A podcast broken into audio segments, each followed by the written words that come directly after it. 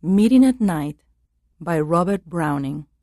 Read by Alejandra Castillo Smyntek. The gray sea and the long black land, and the yellow half moon large and low, and the startled little waves that leap in fire ringlets from their sleep. As I gain the cove with pushing prow and quench its speed in the slushy sun. Then a mile of warm sea scented beach, three fields to cross till a farm appears.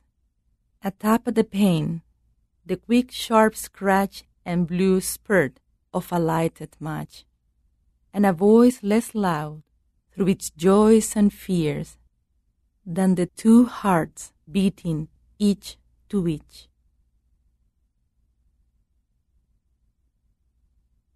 A production of We Are One Body Audio Theater.